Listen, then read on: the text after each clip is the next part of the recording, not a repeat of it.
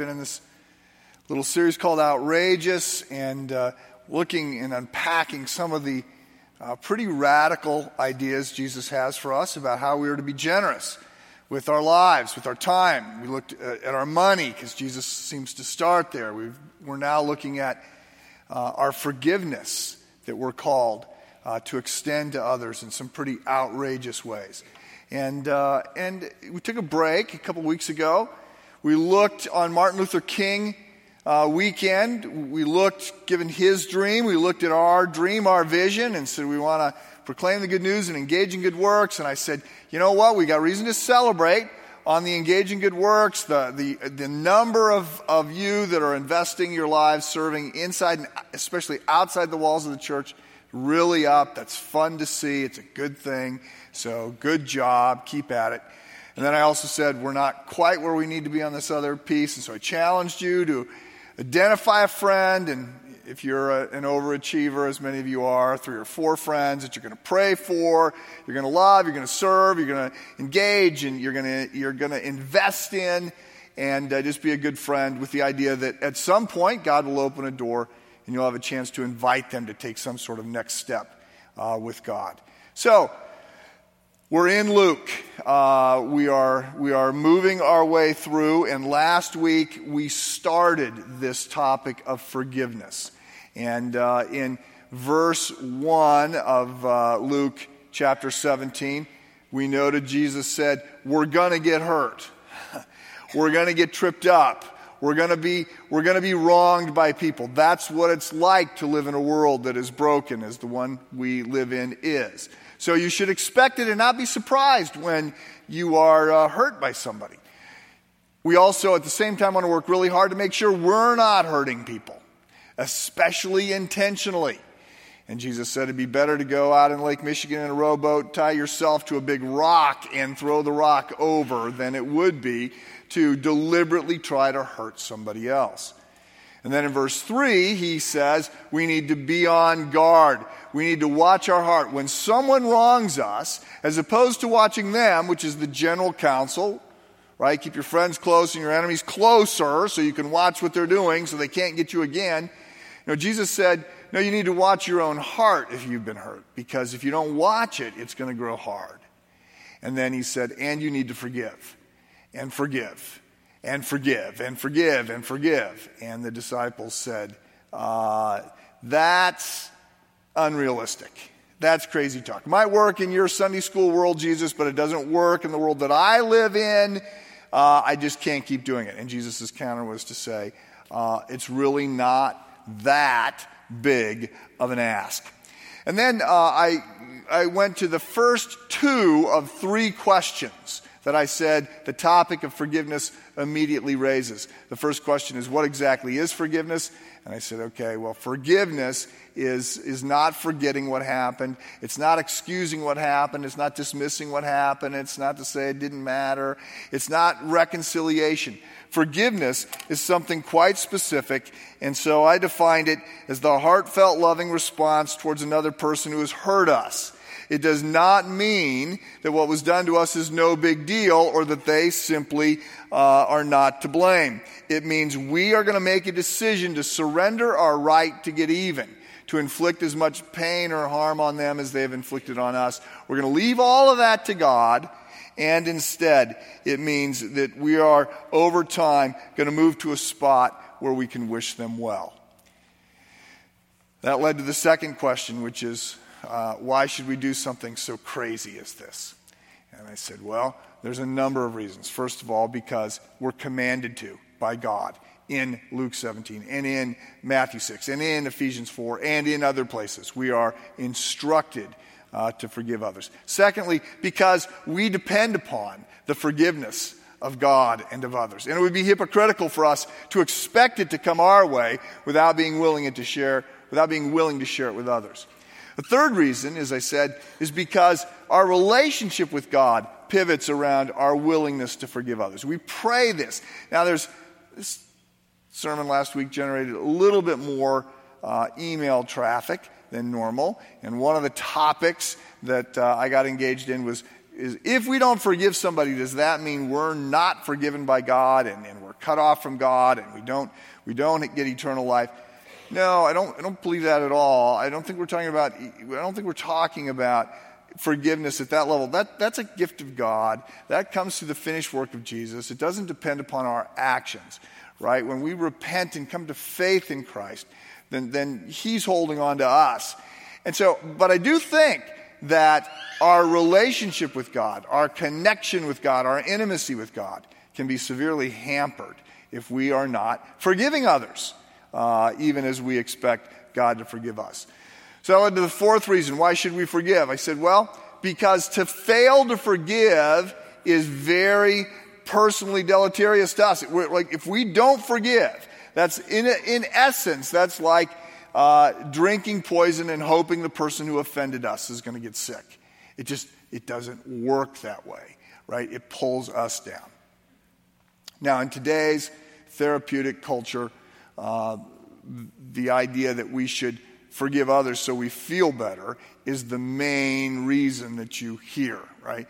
Uh, living well is the best revenge. So if somebody's wronged you, you know, forget about them and move on, free, free, free, so that you can live well.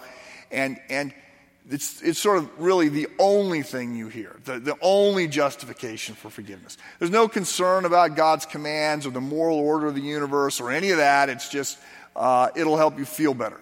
So I want to be very clear it, this is not the only reason we forgive. Right? We are instructed to forgive. There's lots of reasons to forgive.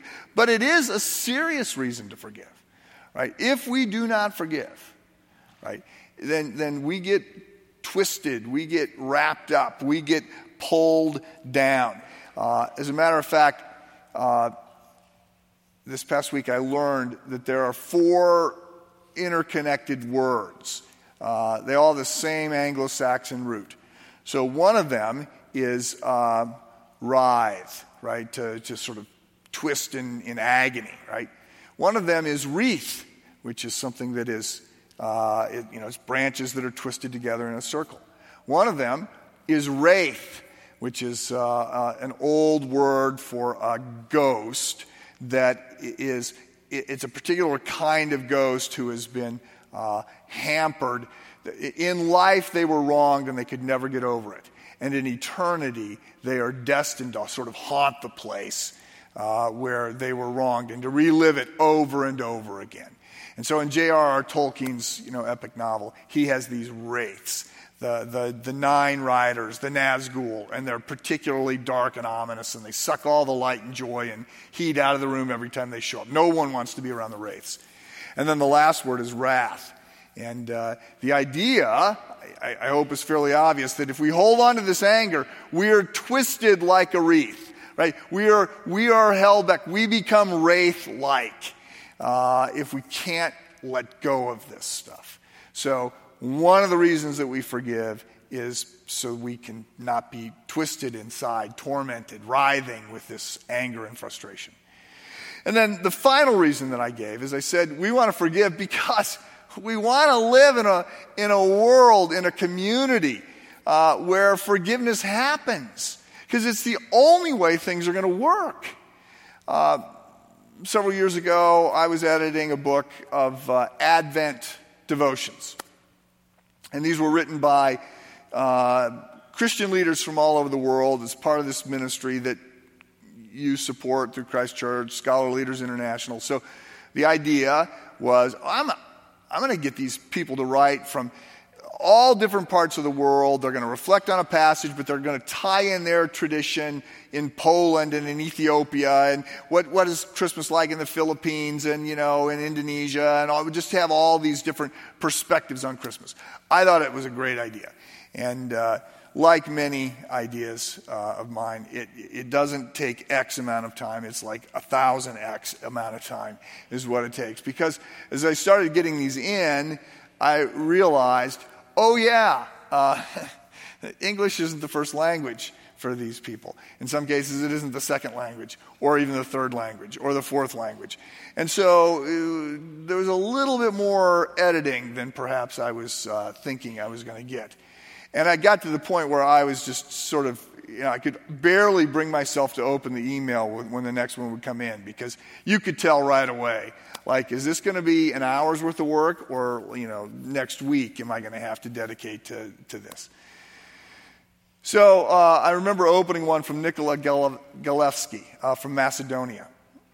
And the first sentence was I live in the heart of the uh, peninsula of unforgiveness, the Balkans. Consequently, writing about hope, even at Christmas, is a challenge. And I thought, uh, first of all, yes, this, this boy can write. This is good. Uh, this, is, this, is, this is a very little amount of my uh, editing is going to be needed. But I've held on to that line because I think it's so powerful, right? You don't want to live in the peninsula of unforgiveness because life doesn't work in the Balkans where there's these generational conflicts that just go on and on and people hurt each other and they keep hurting each other. You know, that's, that's, that's not the way we want to live. And just as an aside, right, as faith wanes in the West, as it is doing, religion is surging around the globe, but it's different kinds of religion. Christianity is surging in Africa and in Asia and China and South America and Central America. There's lots of good things to say about the Christian faith, but in the West, right? So, Western Europe and the United States, uh, Christian faith is dissipating.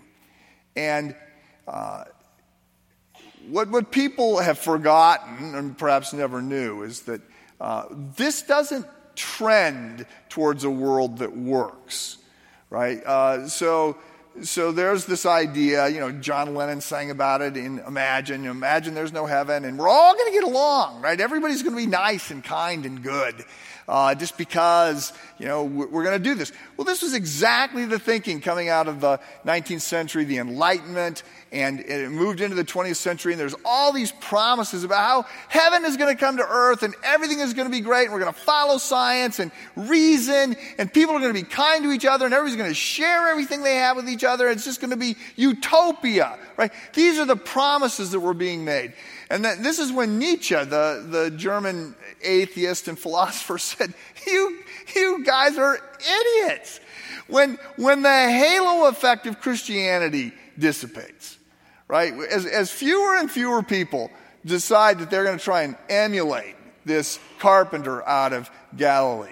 When that goes away, he said, it's not going to be let's hold hands and, you know, and, and get along. It's going to be a, a free for all. It's going to be a bloodbath. Uh, people aren't going to share. People aren't going to be kind. People aren't going to forgive each other. No, they're going to say, This is it. So I'm getting everything I can, and I don't care what I have to do to get it. And so that was his prediction coming into the 20th century. He said the 20th century will be a bloodbath. And of course, we had numerous world wars and all kinds of problems. So we want to live in a world in which people are forgiving each other. It's the only kind of world that works. So, there are other reasons, but those are the five that I mapped out uh, last week.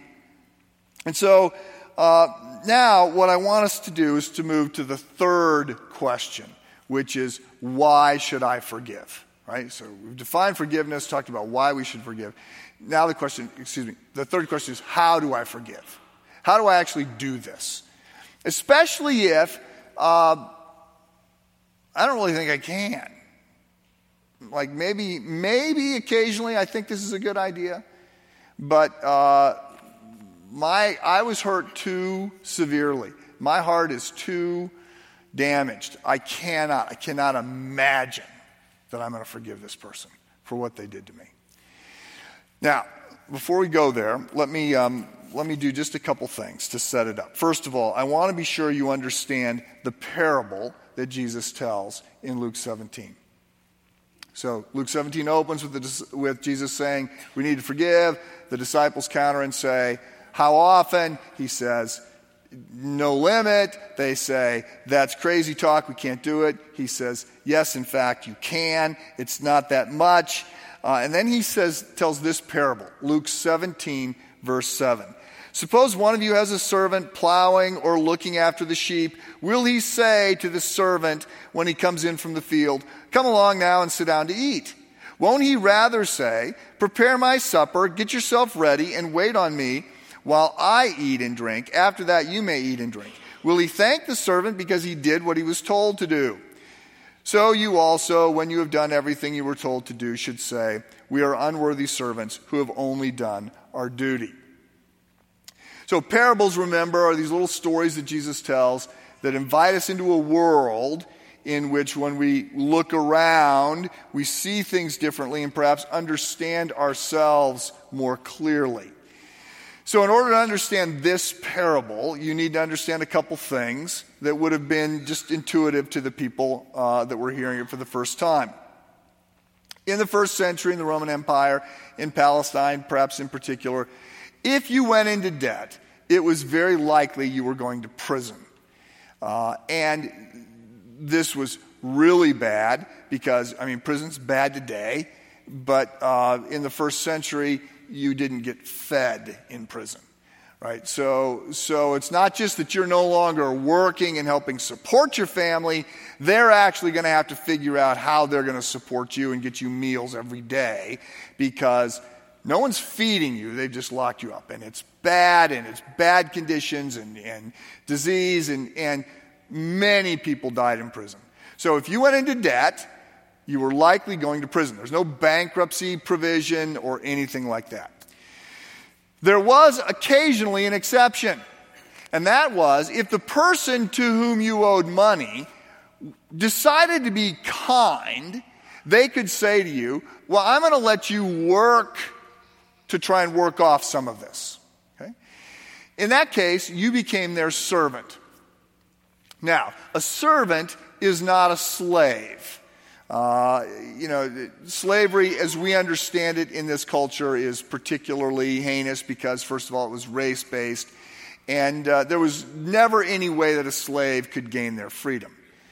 Uh, so, in, in this time, you could, as a servant, uh, eventually gain your freedom, or the Jubilee laws would occasionally kick in and would allow you to be go free.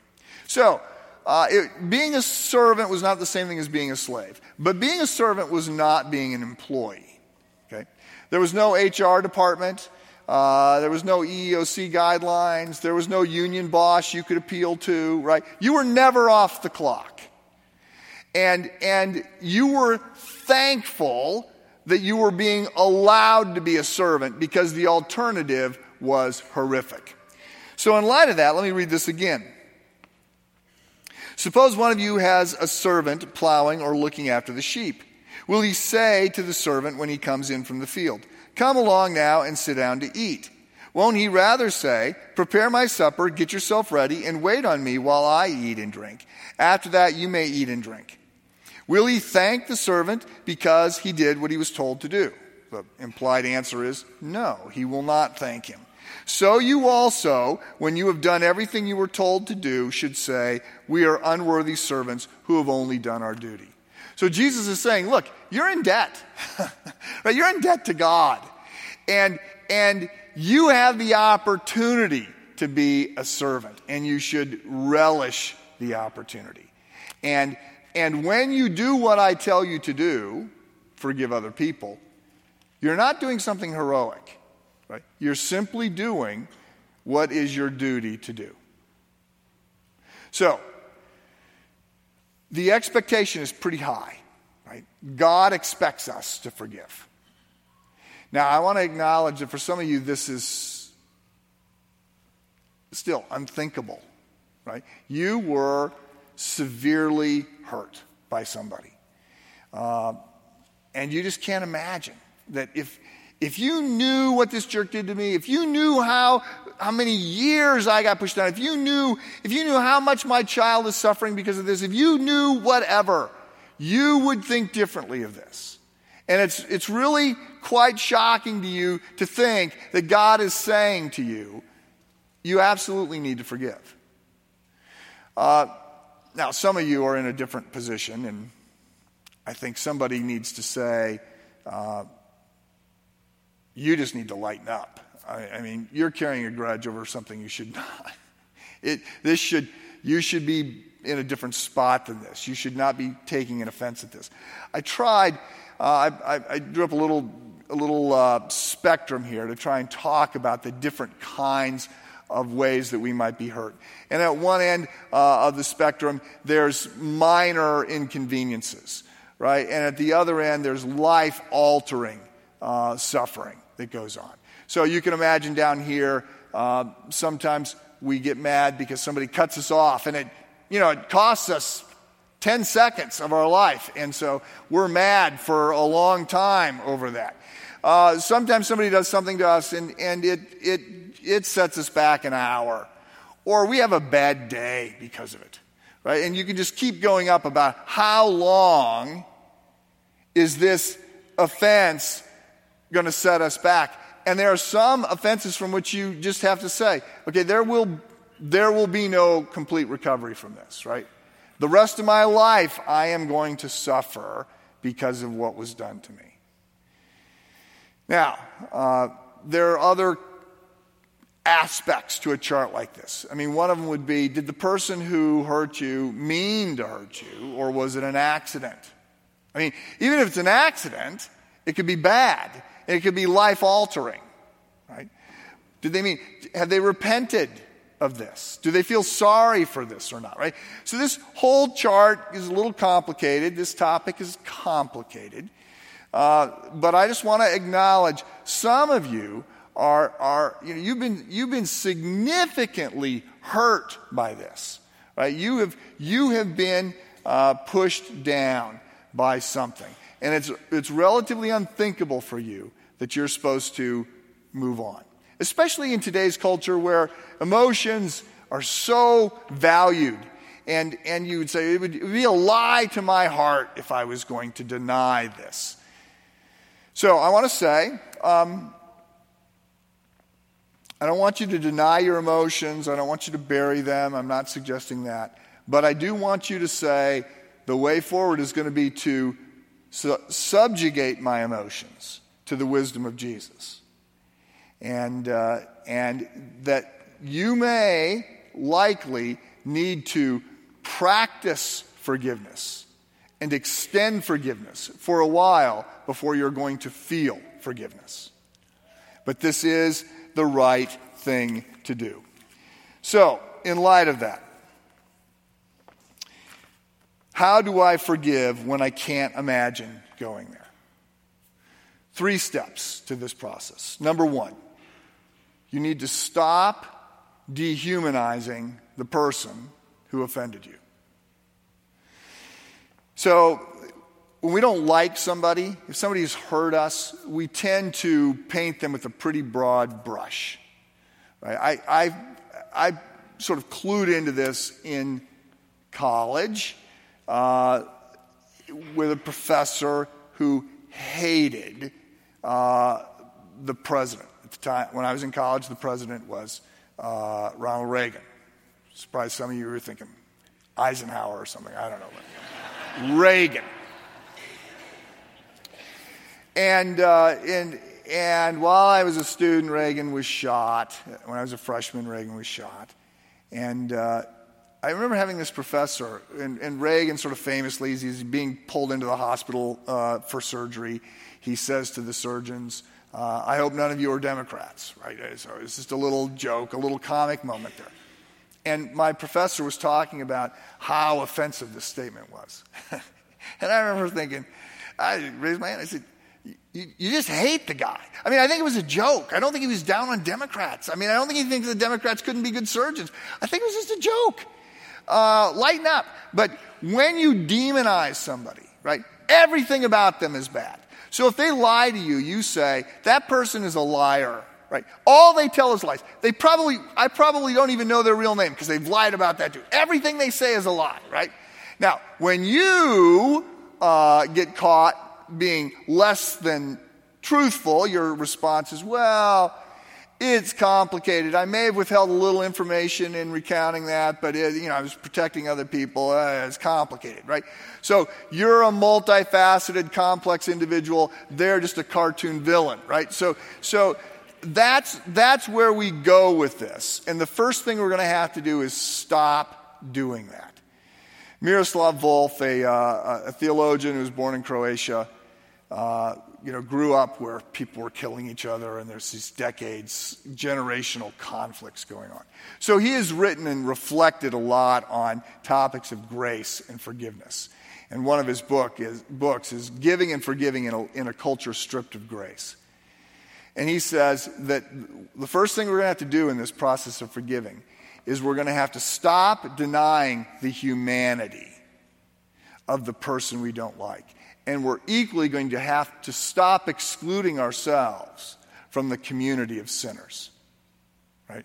So we, have tended to, we've tended to say, they're bad, right? And, and I'm, I'm not culpable in this. And we're going to have to stop demonizing them. A second thing that's going to need to happen is uh, we're going to have to ask for help. Okay? So the kind of heart transformation, the kind of breakthrough that we're after if you have been seriously uh, hurt. Uh, this is not something that you're just going to be able to will to happen. Now, there is a piece of this that is making a decision. There's a volitional response that we're going to have to make. That is part of it. But we're going to need God to do the work in our heart. And so the prayer may be simply something for you as simple as saying, God, I, you know what happened to me. I feel completely just, justified in my anger and rage. I cannot imagine ever forgiving this person, right? I just can't imagine that I'm going to go there. But I'm here. And I'm pausing to say, if you want me to head down this path, I'm going to need help. right? I'm going to need you to do some work in my heart. And so I'm here. And I, want to I move down that path. A few years ago, one of my friends um, suffered what he believed was just an unconscionable act against him. And it cost him, among other things, it cost him his job. And he said, I will never recover from this professionally. Right? That's just that's not going to happen. And so my family is going to suffer my loss of income, right? My kids are in harm's way because of this. This is unthinkable. He says, I cannot imagine I'm ever going to be able to forgive this person for what they did. So we, you know, we talked about this over weeks and months. And I said, uh, I, I went back to him just this last week and I said, So let's talk some more about where you're at. Do you feel like you've forgiven this person? And he says, Yes, as a matter of fact, I have. He goes, And I regularly pray for God's blessing on them. And he said, But when I reflect back on this whole process, he says, I'm, I'm very disappointed. Uh, I'm embarrassed in my response and disappointed that as somebody who had followed Christ for so long, I found forgiveness so difficult to extend. And he said, I put them as a, just sort of as an act of obedience, I put them on my prayer list. And he says, and when I would come to their name to pray for them, there were times when I just stared at their name and I could not, I could not bring myself to pray for them. And there were other times when I would say, okay, God, here we are.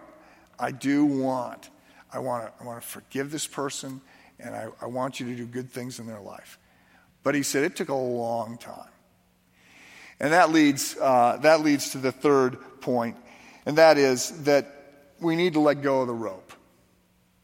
We need to, we need to make not just one decision on this, but we need to make many decisions on this. And the metaphor of letting go of the rope comes from uh, Corrie ten Boom in her book, The Hiding Place. If you've not read The Hiding Place, I, I would commend it to you. It's a, it's a very easy, uh, I don't want to say fun book to read. It's not a fun book to read. But it's a very easy uh, book to read, and it's, it's profitable. So Corrie ten Boom, along with her sister and her elderly father, uh, were part of the resistance against the Nazis during World War II. They lived in Amsterdam. And they hid Jews in their home to try and protect them. And they were, they were involved in trying to undermine uh, the Nazis had, in, had invaded. They were part of the occupied territory. And So they were, they were regularly trying to undermine uh, the Nazi uh, army. And at some point, they were caught uh, as spies, and they were sent to concentration camp, prison camp, whatever. And in the prison camp, uh, both Corrie ten Boom's father and her sister died. After the war, she was speaking on this, right? And she was uh, at a church talking about forgiveness. And one of the guards that uh, she felt was particularly uh, culpable for the death of her sister. One of the guards, who didn't recognize her, but she immediately recognized him, came up to her after she had talked about forgiveness and said, I am so glad to hear that I'm forgiven. Right? This is all wonderful news. God will forgive me. And she said, as, as this guy turned and walked away, she thought, oh, no, not you. No, no. Uh, and she says, she goes, I was like I was drowning. She goes, I was so filled with rage, I couldn't even breathe. And she says, I, just wanted to, I wanted, you know, to claw his eyes out. She goes, I, I, wanted to, I wanted to hurt this guy. And she then describes how over the course of the next weeks and months, she engages in this process of spiritual battle, the mental gymnastics of, of, of letting go of the rope. And the image that she said was in, in the church, we have a bell tower and a bell, but it's, it's electric. Uh, the first church I was at, there was actually a, a rope that, that came down and you could ring the bell, right? And it takes a lot to get those bells going, right? You gotta ring, you gotta be pulling that rope for a while before you finally get the bell ringing. And uh, then it's easy to keep it going.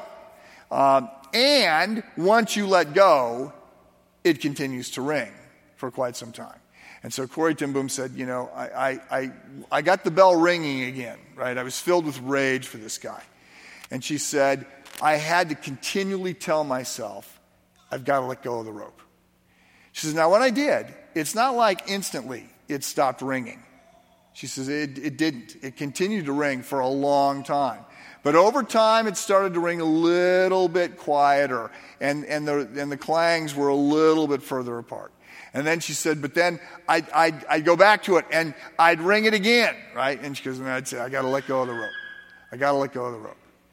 And so the decision to, to move past this for some of you is, is going to require a lot of decisions over the course of weeks and months to let go of the rope. But eventually she said, the bell stopped ringing. And that is, uh, that's a promise that is out there for us. In a, in a minute, I'm going to turn this over to the campus pastors, and uh, they're going to lead us in a time of prayer. Right now, before that, I want to answer a couple questions. So I got a lot of, as I said, a lot of email.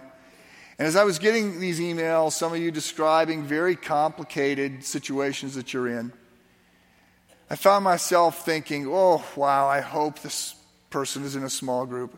I hope they have good friends that they're able to, to share this with because this is going to take a lot of thought and a lot of prayer and study of Scripture. And, and I wouldn't, if I were them, I would not trust myself to make a good decision on this, right?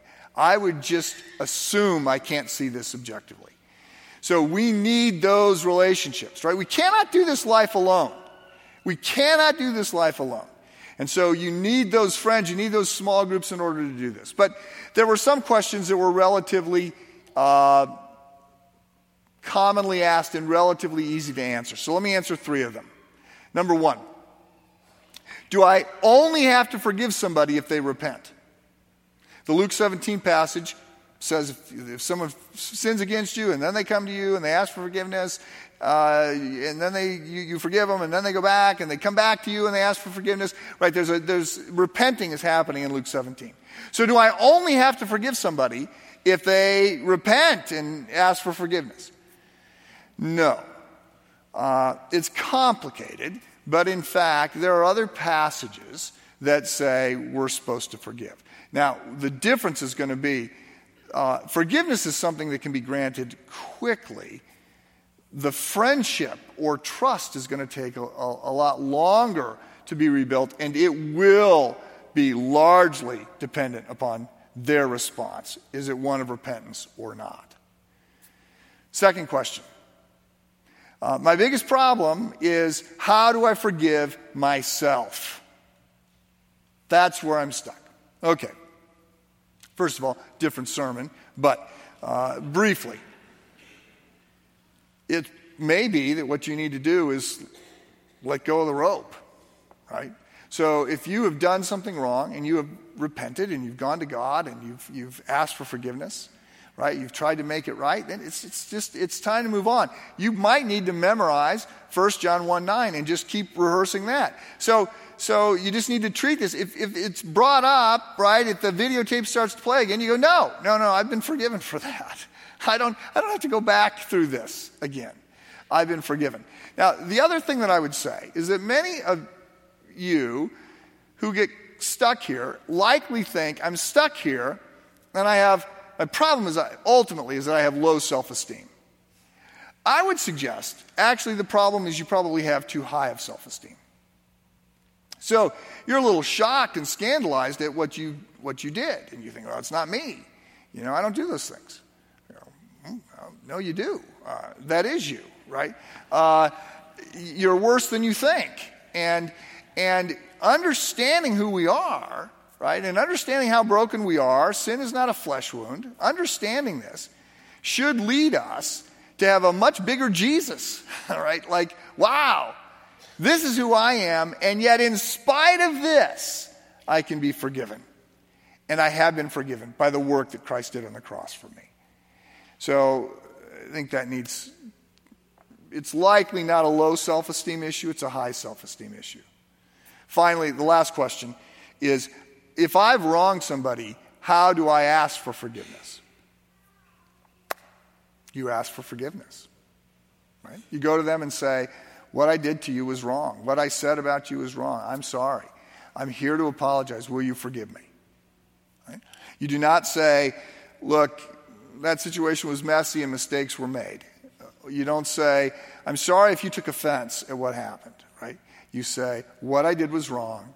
I'm sorry. I'm here to apologize. Please forgive me. It's, it's something that doesn't happen very often today because we're always clinging to power. And we don't want to put ourselves in that position of being sort of powerless to their response. But uh, that's the way forward. Okay, so I'm going to turn it over to the campus pastors now. We're going to stop talking about forgiveness and we're going to have a chance to actually uh, practice forgiveness.